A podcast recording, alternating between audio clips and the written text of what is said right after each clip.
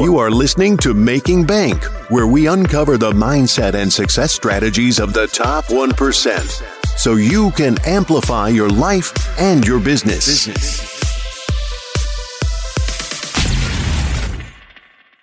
Welcome to Making Bank. I am Josh Felber, where we uncover the mindset and the success strategies of the top 1%, so you can amplify your life and your business today. I am super honored and excited for today's guests back again on Making Bank. Mastin Kip, Steven Summers, Evan Carmichael, Naveen Jain, Nathan Hirsch, Russell Brunson, Clay Gardner. What got you started as an entrepreneur? Because I think when we were talking before, you came to this country, you only had a little bit of money in your pocket, and to be able to transform from where you came to where you are today. Yes.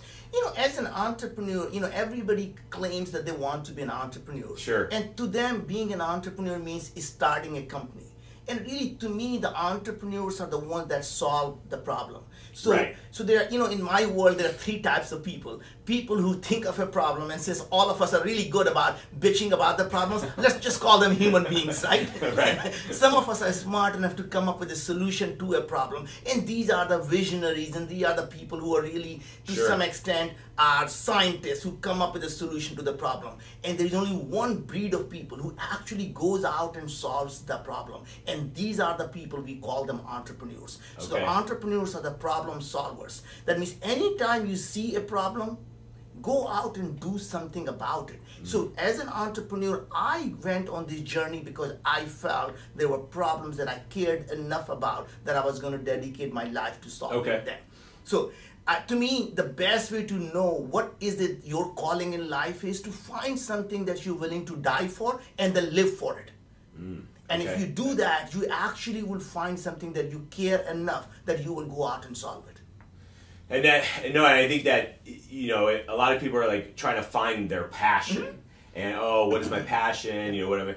I guess, how does that differentiate from like, find something that you would die for, yeah. but then live for. Yeah. So that's one. And other way of actually, to be in more practical terms, the best way to find what your true passion is, to start thinking, I say, what if I had $1 billion, an amazing family, everything that I always sure. wanted, I have it now. Okay. What would I do? And if you do that today, you will get everything that you want, right? Right. So focusing on making money is actually is a wrong thing to do. Sure. So the way to think about it is like making money is really like having an orgasm. When you focus on it, you'll never get it. Right. Right? So if you don't focus on it, just enjoy the process of doing it, you will obviously get what you want, but sure. you can't focus on it. Yeah, no, that makes sense. What and so for you, when you first came here, what was that thing you were looking for, that that problem you were trying to solve? So obviously, my first entrepreneurial venture was about 20 plus years ago. There were no smartphones at that time. So sure. imagine it's now year 2000. This is 7 years before Steve Jobs introduced iPhone. At that time, my fundamental belief was that people want information at their fingertips. And there is really an interesting interview in the Washington Post with, I think, the reporter named Leslie Walker. Right. And it starts and saying, one day people are going to have a phone in their pocket, that we'll be able to get your email, you'll be able to get your weather and stock quotes. And she's saying, what are you talking about? I said, imagine if your phone one day is going to become your credit card. You'll be able to use your phone to make a payment. Sure. You're going to go drive by Starbucks and get a coupon for Starbucks. And she said, I have no idea, sir, what you're talking about. It's not going to happen in our lifetime. Right? And that lifetime was 7 years. 7 years, yeah. So my point was, I felt that time will come when people will do that. And I built a company based on that belief. And that company okay. was InfoSpace. Sure. Even though there were no smartphones, that company with that vision went on to become a $40 billion market cap. Wow. Right. So the point is, even though the technology wasn't ready, right. people actually believed that vision was the right vision, and people were willing to bet on it. Sure. So to me, what I have found time and time again is, people want to associate themselves with the success. That means they want to believe in you.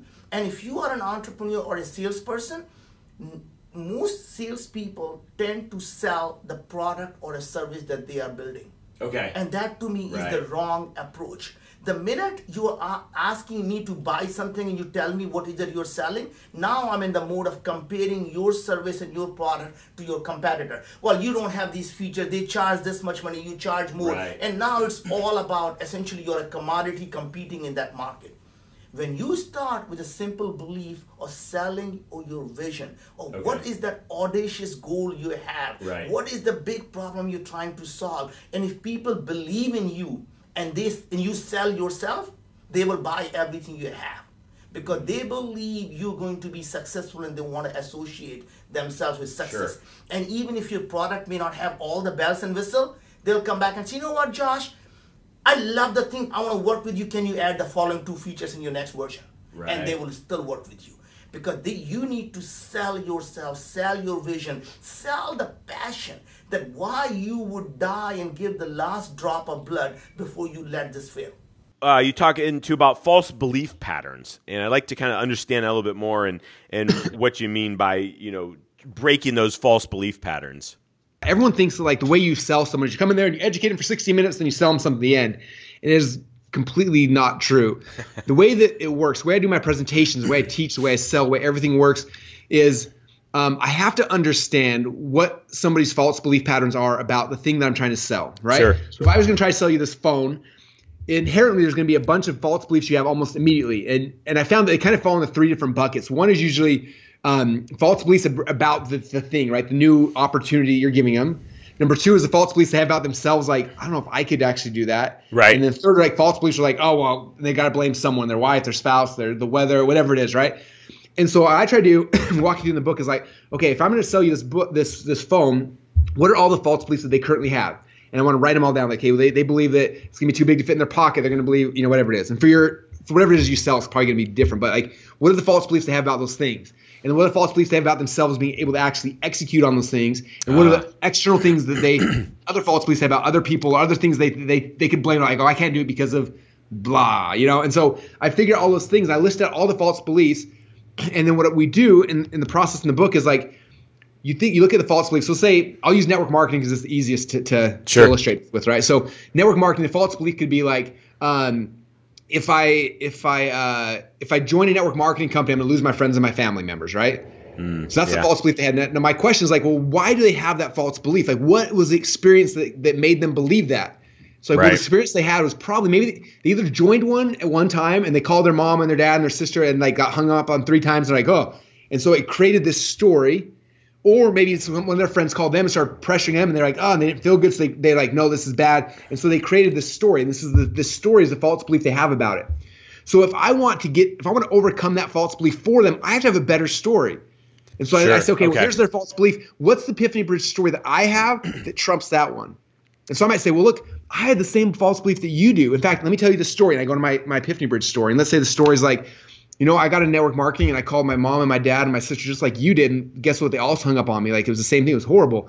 And I almost gave up. And then I met this guy and he explained this thing called the internet and how you can actually generate leads on the internet, whatever it is, right? And I had this epiphany that there's actually people who actually want this crap. And so I went online, I started doing this thing, and all of a sudden people started coming to me and I got leads and I got this big team and everyone who contacts me, like, people actually want this product and it's so great. And I tell that story and all of a sudden, like, they're over here and they're like, wow, like, my belief was this before, but he's right. He had the same experience I had, but he figured out this other piece. And all of a sudden, this false belief disappears, and it's gone. And now your story becomes their new belief, and that's the key. And so I figure out what's the core false belief they have about the vehicle I'm trying to get them into.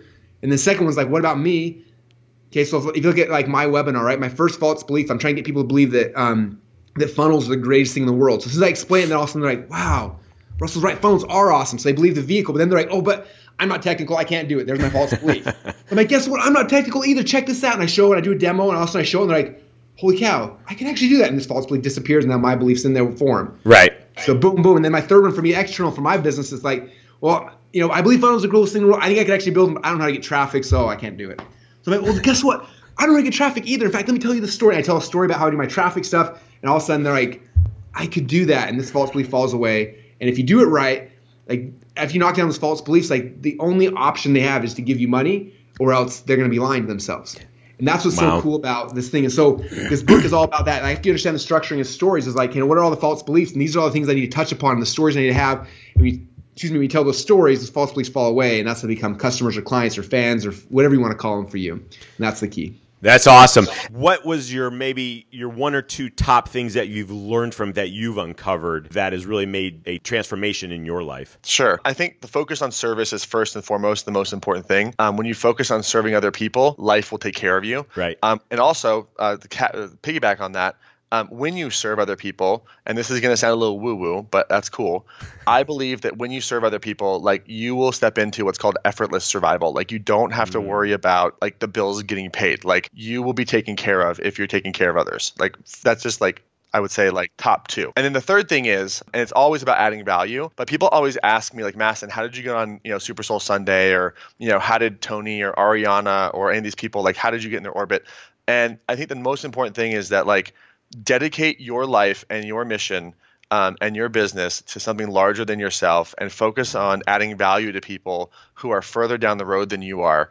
And when you're mission driven, people resonate with that. If you're coming at someone with like my book, my podcast, my this, my that, sure, like that sort of is a turnoff. But when you can focus on here's the mission, here's how this can help you, here's how this can serve, that just resonates, because people who are in power positions can notice people who have power, even if they're not that far along in their career yet. They notice that similar pattern. So I just focus, ultimately it's just three ways to focus on the give, I guess. Cool.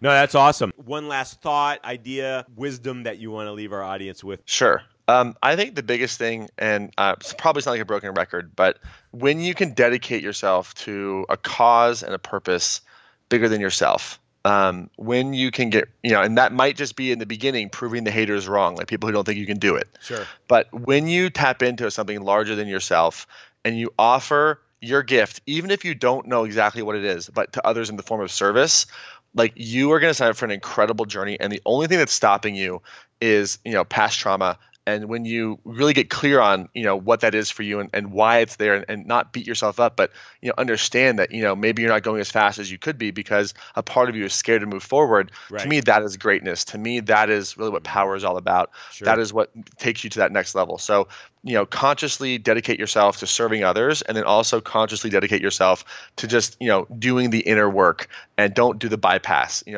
really focus on taking really great care of yourself so that you can be a vessel of service. Awesome. And just one quick note, when you mentioned, hey, find a cause bigger than yourself, because, I don't want people to think, oh, well, I can't go do that because I got to go to Africa for 6 months. And maybe just give us a quick little insight, because sure, we want people to take action, and we want people to go do that. There's a couple different phases. If you're just getting started and you're in fight or flight mode and you're worried about paying your bills, like it doesn't really matter that other people, that there's other issues out there. Right. So it could literally be proving the people wrong who say you can't do it. Like if you're just getting started and you're wondering, should I do this? Like, just know that every time you don't take action or start your business, like the person who hurt you or the person who said that you couldn't do it is winning.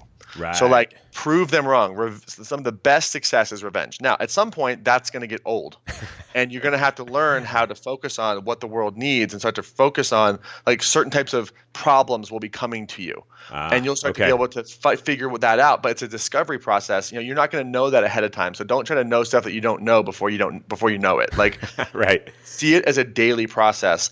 But in the very beginning, prove the haters wrong, because if you don't take action, they're right. And that usually gets people like, you, man, I'm not fucking right. I'm going to fucking do this. And that to me is really important. But eventually, like, I'm no longer trying to prove the people wrong who said I couldn't do it, because my demonstration proves them wrong. Right. But now what fuels me is like, I want to put an end to trauma because it's hereditary. That's a larger cause. But now, because I have a larger business and I can focus on that, it's cool to focus on that. But for just now, if you're just getting started, prove the haters wrong. Cool. Awesome. Right now, and not tomorrow. Yeah. Do it right now.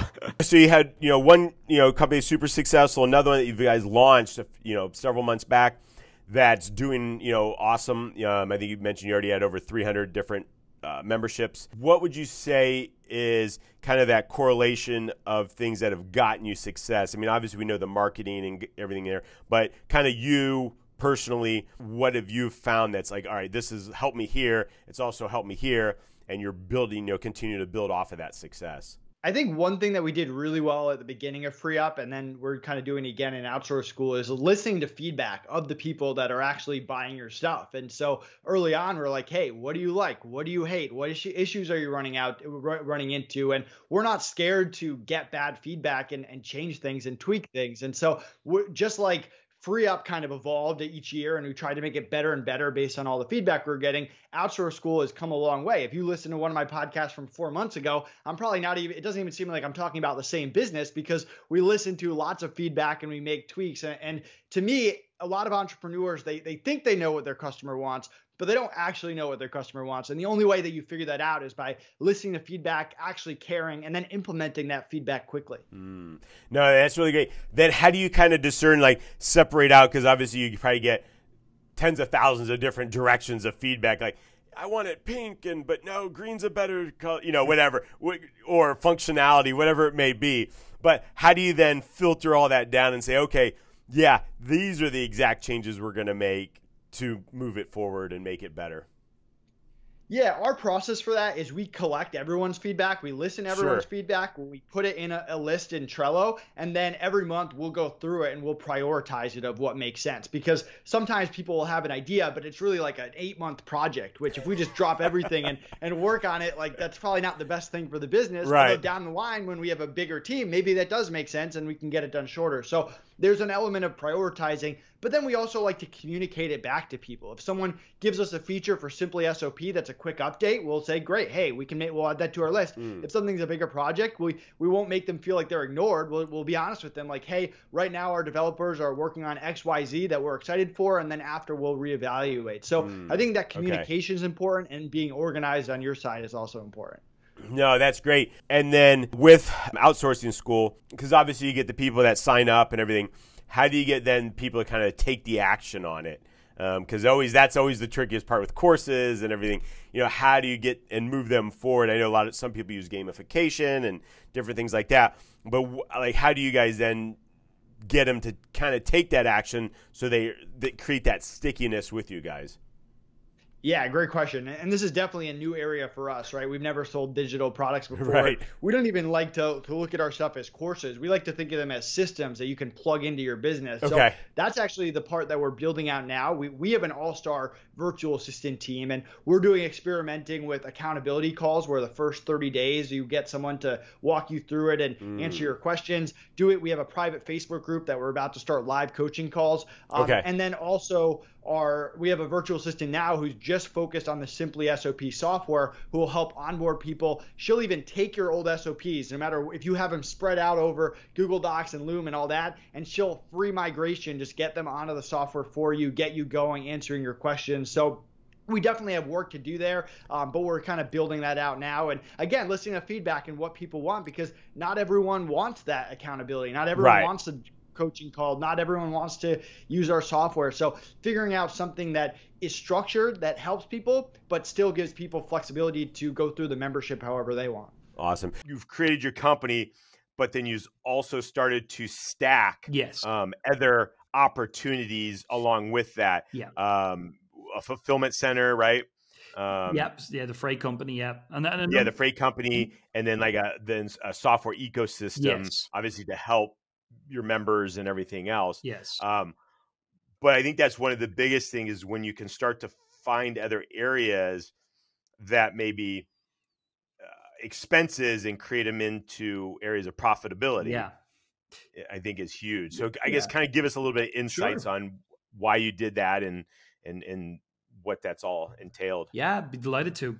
So, I mean, a lot of people listen to the show. You listen to the show. You might have heard, of course, about 3 ways to grow a business from Jay Abraham, which is a very popular methodology, being the first way is to get more subscribers or buyers. The second way, increase your average transaction value. Third way, sell to your existing clients more frequently. So for anyone who doesn't know that, that's what it is.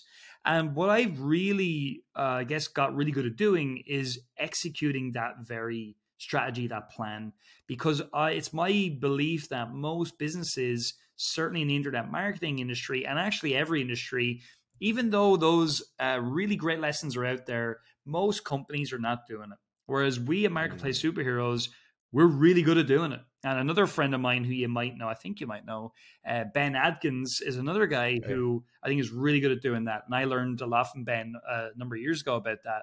And so really what we've got good at doing is looking at our business and saying, well, who are we serving? Okay, well, we started out serving Amazon sellers. Okay, what are their biggest problems? And the biggest problem in the Amazon private label space has always been and will always be, well, there's a couple, but the biggest kind of logistical problem is, of course, shipping in from China, if you are shipping from China. And logistics in general is like a very big challenge. So we found most of our competitors just were happy, you know, selling a course and maybe some software, which is cool. But we said to ourselves, like, how are we going to separate ourselves for the long term? And that was to solve the freight problem. And so we've literally put millions into that freight business now. And it's doing very well. I think we're going to ship about 5 or 6 million units this year or something like that. So it's doing very well. But really, we just help people who want to ship a small quantity of goods do it at a level that's not ridiculously expensive. And that's where it led us to the ecosystem, because we needed a way for people to like put their information in and place their orders in China and everything, and allow us as well to speak to the suppliers and do all of that for our clients. Because again, that's another thing. If you let the clients, if they have to learn like this international logistics from scratch, it's a bit of a nightmare. So for us, it's like simplifying the process continually for our members, just to make it really easy for them to learn from us and execute what we're teaching has been important. And then that ecosystem just led to so many other things like, oh, I need my listing written. I need translations done. And most companies we found would always refer those things out to different people. And we just thought, what if we don't refer it out? What if we build a system, an ecosystem that allows us that we can offer it all? And so that's what we've done. And it's really helped us grow pretty rapidly over the last number of years. And then when you mentioned stacking as well, like that would be, let's call it an opportunity stack within the same one. And now 2021, 2022 onwards, we are moving into more areas now because our audience like have said, yeah, I'm doing Amazon. Okay, well, is there anything else that I can do that makes sense? So we've really become the toll position there of like looking out and seeing, well, what are other opportunities that are related to this, but don't replace Amazon, but they're nice complementary opportunities. And that's enabled us just to keep building out our education business, our coaching business. And obviously, as we add in new streams, let's call them, or new tracks, we add in new services then. And so we're constantly building back ends and front ends to what we're doing, while obviously keeping a massive eye on, are we actually helping these people rather than just selling something, you know, for the sake of selling it, you know? The whole believe, you know, you've kind of branded into that, and that's kind of become part of who you are. What is that message, you know, you're trying to connect with people on, and then what are you trying to bring to them? Yeah, so I think lack of belief is the biggest problem in the world. It's what I'm trying to solve every day. I think everybody has a most important core value that when you figure out, it gives you a lot more clarity on how to live your life and the projects to take on. So I see the world through the lens of believe. Everything that I do is trying to help myself as well as other people believe in what I call their Michael Jordan level genius at something. You could be the greatest in the world at something, and it's probably not what your parents did or what you went to school to learn. It's something else. But if you don't believe in it, you won't chase it down. Meanwhile, dummies are winning off of your idea just because they started and believe in themselves a little bit more. And so when you figure out what your most important core value is, a brand is just an emotion, right? A brand is, what do people feel about you? So I want people to feel belief. I want them to feel when they're engaging with any in this interview, if they watch the replay, if it's any of my YouTube videos or Instagram content or one-on-ones or speaking gigs or books, I want people to feel like they have a little more belief in themselves because they were around something that I created. And so do you think, because I talk to entrepreneurs or different people all the time, a lot of people get stuck with fear, you know, like they have the fear, so they don't take action and all that. Do you think it comes from then not believing in themselves enough, or...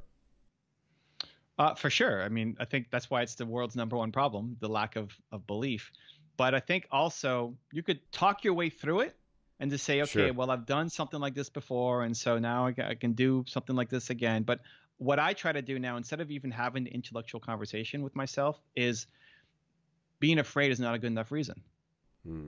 just period. If you're afraid, that's not a good enough reason.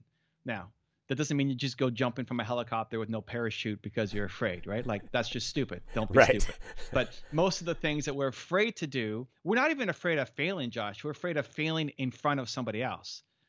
We'll sing in the shower, but you won't sing on the street corner. Right. Because we're afraid of the judgment. That's really what we're afraid of, is other people's judgment. And that's not a good enough reason.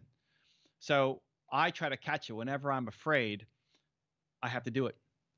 Just because fear is the reason, and fear is not a good enough reason.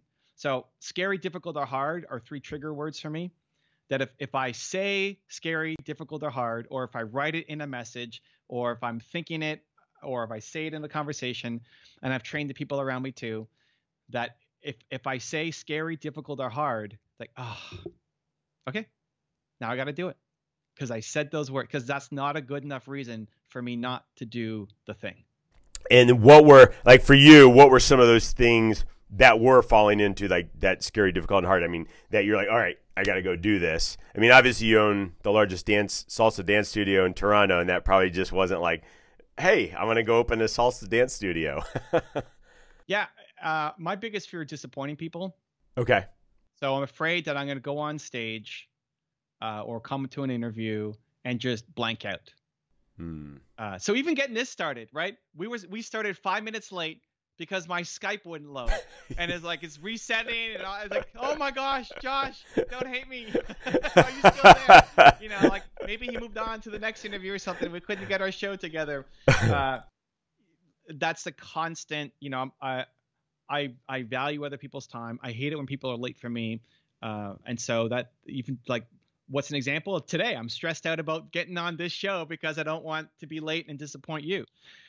But still, that's not a good enough reason, right? Right. We finally fixed my Skype, and I messaged you, hey, I got it working. Are we still on? And you said, yeah, no problem. And we went live. And most of the time, people are super chill and okay and understanding because we've all been in that situation. For sure. Where something went wrong, and you know. But still, it's still the voice in my head. It's just.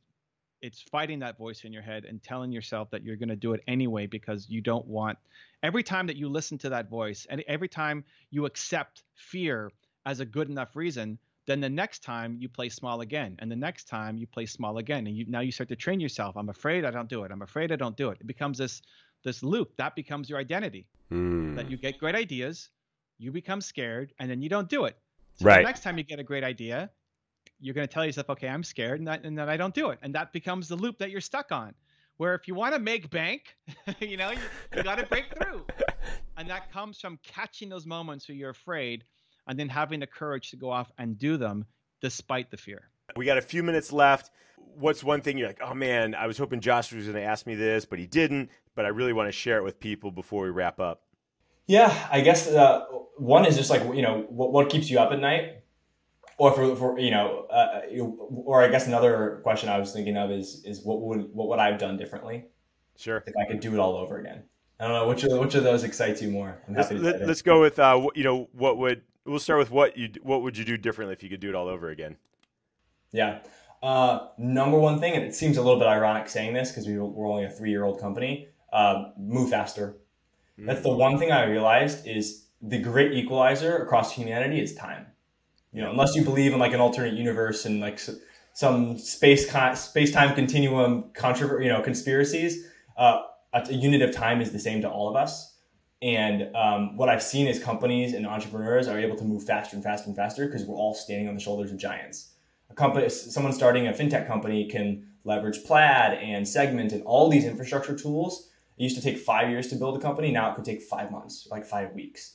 And, you know, to some extent, I think that probably extends to like the restaurant business and like getting into real estate. Like there's just so much more information out there. And so it's way easier to spin up a website. You can use a no code or low code tool, spin up an app MVP.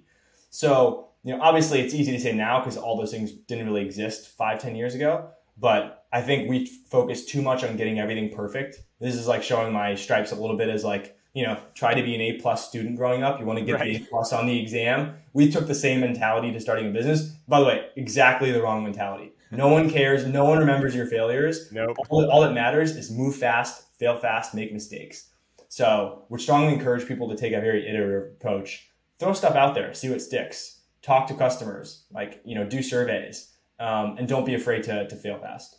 Awesome. And then what keeps you up at night? For me now, fortunately, I guess I've graduated from the nightmares of, are we going to find product market fit tomorrow? Are people going to buy this thing we're building? They clearly are. And so the next chapter for me, having graduated from that class, is just scaling. And like I said, being a good manager of people, like being a good scout, right? Like, speaking of like athletes, like being a good judge of character, good judge of talent. It's crazy to say, but we've never laid anyone off in our 3-year history. I can't think of many startups that have done that. And on the one hand, it's because we're very careful with who we choose. On the other hand, because we're growing so fast, we do need to scale up quickly. And I'm very cognizant that like all it takes is one bad apple to spoil the bunch. So like what keeps me up at night is making that really bad hire. Culture starts to fall apart, but I'm confident we'll be okay. Awesome. Yeah. And that's the key, is if you do, you just got to fire fast. Exactly. And by the way, as long as it's not a surprise, I'm a big fan of like no surprises. Like there should be constant check-ins. There should be previews. There should be a performance improvement plan. If that's not going right, many times it's a relief for both people. It's like, oh man, sure. I knew I wasn't a great fit for this. I'm happy to hear you say it. Not always, but I totally agree. You do get it though.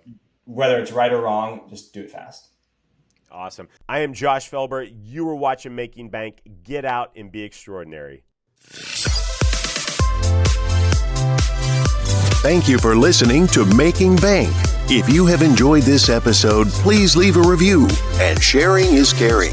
Follow Josh Felber on Facebook, YouTube, and Instagram for more. You can also listen to Making Bank on Amazon Alexa, Spotify, iHeartRadio, and watch on Apple TV, Success Thinkers Network, Amazon Fire, and YouTube.